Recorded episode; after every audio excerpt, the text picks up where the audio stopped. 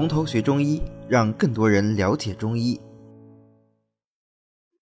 好，那么时间差不多了，我们就开始了。今天呢我们咳咳今天呢我们讲一下利水渗湿药。所谓的利水渗湿药呢，就是指这些凡是能够通利水道、渗泄水湿的药物，把这一大类药物统称为利水渗湿药。为什么说是一大类药物呢？啊，我后面会讲，它其实底下分了很多小类。那么利水渗湿这个药物啊，我们顾名思义，它就特别善于利水，因为水和湿本质一体，利水就能够渗湿，渗湿就能够利水，它们能够把水排出去。从哪里排出去呢？从小便排出去啊。所以老百姓的说法就是利尿药。那么这一类的药呢，主要是适用于小便不利啊、水肿啊、淋病啊、痰饮啊、湿温啊、黄疸啊、湿疮啊等等，以水湿病症为主的这样的一些疾病啊。你像水肿，就是因为水液内停于肌肤啊，我们叫泛溢肌肤来引起的。那么我要治疗水肿，当然我就是要想一切办法把这个水给它排出去。那我们人体排水最主要的通道是什么？不就是小便吗？啊，所以主要用通利的方法来治疗。那其实这个不是我们讲的第一类的这个祛湿药，对吧？我们前面也讲过，有这个呃苦寒燥湿药，还有芳香化湿药，这两类药也都是能够祛湿的。跟利水渗湿药比起来有什么区别呢？我们讲啊，主要的区别是在这三类药比起来，利水渗湿药它利水的效果最好，利水的力量最强，这是第一个。第二个呢，利水渗湿药主要是让水湿从下而解。那我们从因势利导的原则上来看，利水渗湿药就适合于中下二焦的水湿啊，或者是中焦的水湿，或者是下焦的水湿，效果就比较好一些啊。那如果是中焦的湿热缠绵，或者干脆是上焦的痰湿痰热，那用利水渗湿药相对来说就不是那么特别的合适了，这是利水渗湿药的一个总的特点。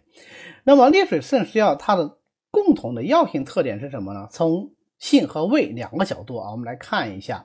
从药性上讲呢，利水渗湿药多半是性平或者是微寒的啊，也有一些是寒的，温性的和热性的几乎没有，这个很好理解。我们前面讲了啊，利水渗湿药的话，呃，它主要是使水湿从下而解，所以它的整体气机趋势就是向下的啊。那么阳主升，阴主降啊，所以它多半是寒性的，这是体现在性上面。但是它的味呢，却是偏阳性的。为什么？你要让水湿能够动起来，阳主动，阴主静，所以以甘味和淡味为主啊。内经里说，辛甘发散为阳，淡味渗泄为阳啊，所以甘味和淡味都是属阳的。那么它这个性以阴为主，味以阳为主的特点，就决定了它怎么样？第一个，善于利水；第二个，如果说利水之外它还有什么特性的话，那一定是清热而不是温阳啊，因为它是偏于寒凉的。那么根据这一大类的底下啊，各自药物的特点不同呢，我们把利水渗湿药分为以下三小类啊，分别是淡渗利湿药、清热利湿药和利尿通淋药。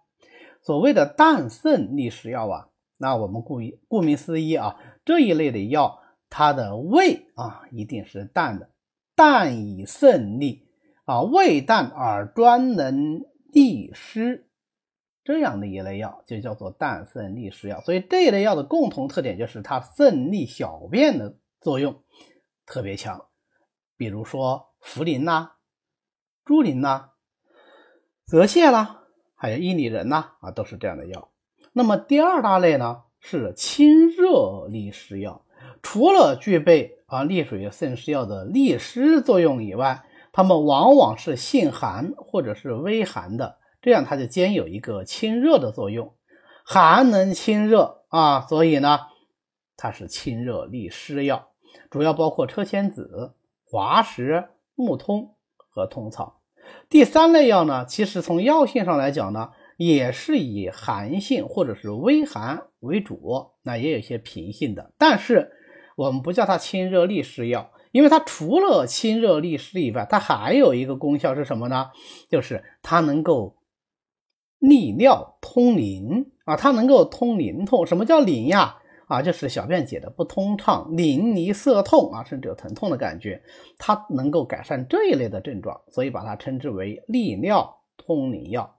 那么有的书上呢，还会在这三类的基础上再分一类，叫做什么呢？叫做利湿退黄药。为什么是利湿退黄呢？啊，这是说这一类药啊都有治黄疸的作用啊。我们张仲景说治湿啊，张仲景说这个小便利啊就不得黄病，所以呢，呃，利湿湿邪是导致黄疸的主要病因，利湿呢就能够治疗黄疸。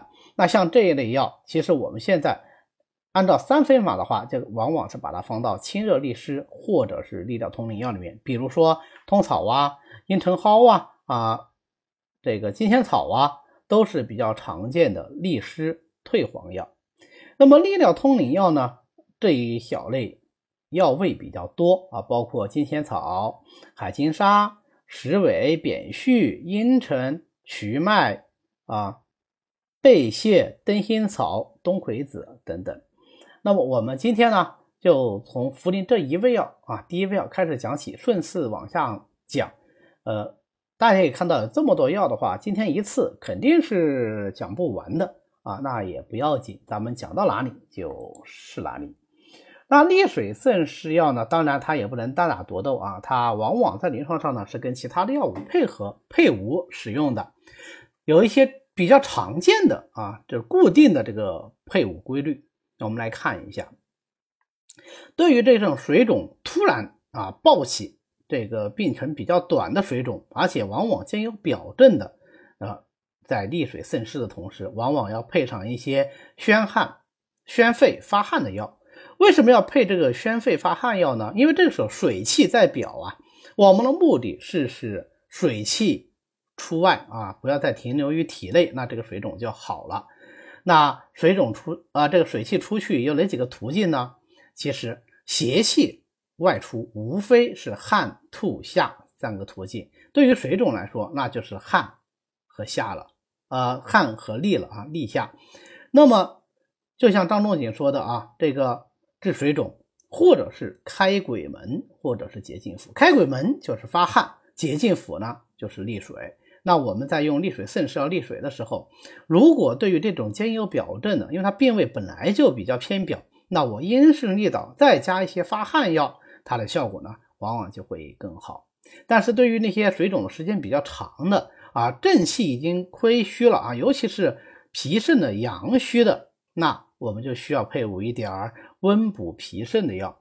因为人体的水液代谢啊，我们说主要是在肺、脾、肾这三脏啊。对于水肿病，尤其是水肿病时间比较久了以后啊，它往往是容易伤脾肾二脏的阳气，因为水为阴嘛，阴就能够伤阳，而脾肾阳虚以后就更加的不能够运化水液，水液就更容易停蓄为患，形成一个恶性循环。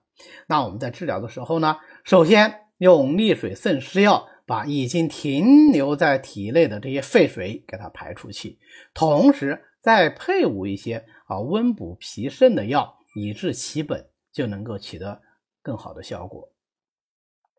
第三种常见配伍呢，是对那些湿热交争的，既有湿也有热。